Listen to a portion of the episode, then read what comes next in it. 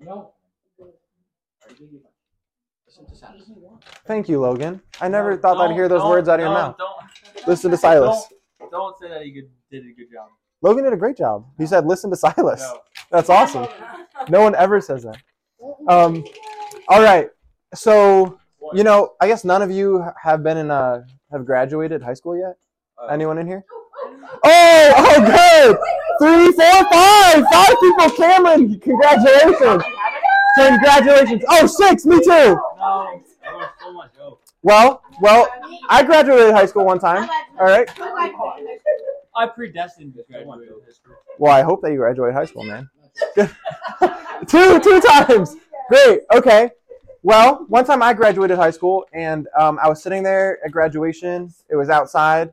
It was a great time. Okay. But as I sat there and I like looked around at everyone, I was like, I was like, I barely know any of these people. Like I saw all these faces around me, and I was like, I was like, I knew their names, but I didn't actually know them. I was like, and I kind of got this feeling in me. I was like, I went through four years of high school. You know? Yeah, we'll take questions later. Yeah. Oh, I want to ask, how'd you graduate? I graduated outside. Mhm. Um, that's how. Um, yeah. So he is actually kind of smart. Yeah, let's go. Yeah, I was answering math questions earlier that Cameron was giving me. All of them were. Yeah, but that's math doesn't math doesn't measure smartness. Um, I wasn't. I wasn't. Uh, listen, I don't come here to do math. Okay, I do that between three and four. I do that between three and four p.m. All right. Um. Okay, but I was sitting there in high school, and I was sit, I was looking around, and I was like, I barely know any of these people. Like I see, I saw faces. No, I'm talking about high school. Come on, Joel, There's listen. One to Follow hate. story. Stop Listen. I was sitting there and I was like, I barely know these people. I knew their names, but I didn't really know them. And I had this feeling in me of like, I was just like, I went to four years of high school, and all I know about these people is their names, and all they really know about me is my name. You made a YouTube video. I made a YouTube video my senior year of high school for a project that looks like Luke likes no, to no, bring no, up. not that, not that Oh, one. different one. You were in the Is library. Crocs one? I was in a library. I made a YouTube. oh wow. Well, anyways, I was sitting there and I was like, I don't know any of these people, and I felt kind of sad. I was. I was sad because I was like, I was like, I wish that I knew these people, and I wish that they knew me, and and I wanted to be known. I wanted to know them, and I wanted to be known. Okay, and something as I was sitting there, and as I just thought about the rest of my life, I was like, something I've realized in my life is that kind of the basis for loving people and the basis for love is to be known and to know them, right? Because when we actually know someone, then we kind of we know how to love them. We know how to love them best. Hey, don't throw the gummy worms. I just tossed it on the table. No tossing, only handing. Silas, man. The dog is jumping on the table.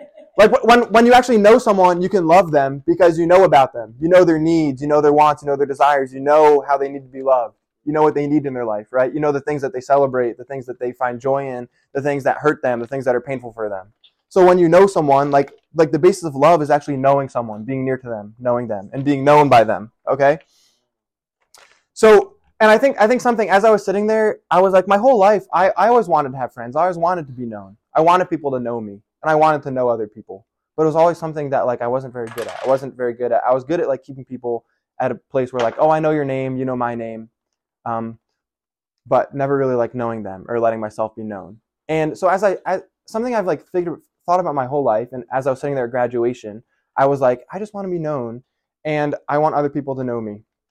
And I think that this is kind of a familiar feeling for all of us. Okay, for all of you guys. All of I feel like all of us, even as I just talked to you guys, just throughout conversations, you all and we all want to be known by other people. We want other people to actually know us and understand us. And we want to know other people. We want to have friends, right, who are who aren't fake, who who know us, who are who are real and really know us, know know the real selves, our real the real parts of us, right? And and something as I was as I was reading today, I saw that Jesus says something in John. He says this in John chapter 10, 14, okay? He says, I am the good shepherd. You know, Jesus like says these different I am statements. He says, like, I am the good shepherd, I'm the bread of life, living water. Okay, well, right now, Jesus is talking and he says, I am the good shepherd. And this is what he says I know my own, and my own know me. He says, I am the good shepherd. And the reason he gives for that, he says, I'm the good shepherd because I know my own, and my own know me. That's why he's a good shepherd, because he knows, he knows his people. He knows those who, who he's with and who he loves. And, the, and he allows them to know him. And so I think that that's really encouraging for me at least, and I hope that is for all of us because something as I was sitting there in high school, right, I had this feeling like I want to be known. I want to know these people. I really want to know them. I want them to know me. I want them to, I want to be able to love them. I want them to be able to love me. And and something that's really encouraging, I feel like is when Jesus looks at you and when Jesus looks at me, he doesn't just see a stranger. He doesn't just see someone with a name. He doesn't just see Danny, who's a stranger. Okay, he doesn't just see Cameron, who's a stranger. He doesn't just see Jordan, who's a stranger. But he actually knows you.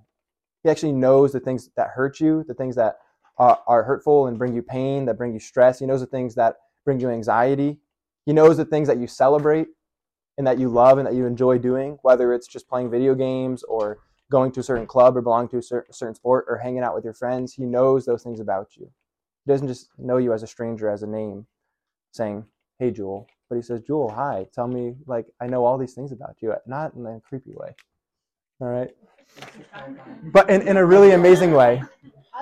And, and I think I think this is this is really cool. Okay, Jesus knows us, and it would be creepy if he knew us and he was like just this guy who was like, you know, we didn't really know who he was, or or he was just, you know, just some just some random guy. But later on in John chapter 10, actually earlier, a few verses earlier, this is what this is what Jesus says. He says, "I came that they may have life and have it abundantly." Jesus says, "The reason I came is so that they may have life, so that you may have life and have it abundantly or fully or wholly." And and I and he says this again. He says, "I am the good shepherd. The good shepherd lays down his life for the sheep." The good shepherd lays down his life for the sheep, and he comes so that we can have life and have it abundantly, so we can have it fully.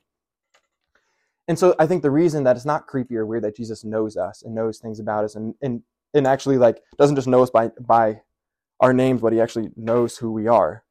And, it, and it's amazing because Jesus knows you and he needs, he knows the things that where you need restoring, where you need healing. He knows the things where you need for, forgiveness where, where you need freedom or care and comfort. He knows those situations, those areas in your life where you need those things because he knows you. And he is the good shepherd and he, and he desires for you to have life and have it abundantly. And he actually, he actually gives this to us because he lays down his life for us. He knows us and he lays his life down for us so that we can have life and have it abundantly. So that we can be restored and have and be restored fully and wholly, so that we can be comforted and cared for abundantly so that we can be have forgiveness and freedom abundantly and fully. And that is why it's really amazing. All of us have this desire. I have this desire, this need to be known. Something deep down inside of me that I just want to be known and I want to know others because I want to be loved. I want others to be able to love me. And I want to be able to love others. And the amazing thing is that Jesus, who is perfect, he lays his life down for us, for you and for me, so that we can have life and have it abundantly. And he knows all the ways that you and I need life and eat it abundantly. Okay, let's pray.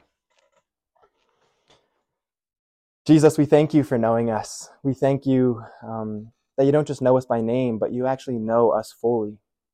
Uh, you know the things that stress us out. You know the things that um, cause us anxiety and, and deep despair. You know the things that we celebrate and rejoice in, that we enjoy. You know us fully and wholly. Um, and you actually lay your life down so that we can be made new so that we can have life and have it abundantly. Um, and we also just thank you for inviting us to know you, um, to walk with you, to be in a, to be friends and have a relationship with you, um, so that we can know you and be known by you more and more. We thank you and we love you, and we thank you for your love for us. And we pray all this in Jesus' name, Amen.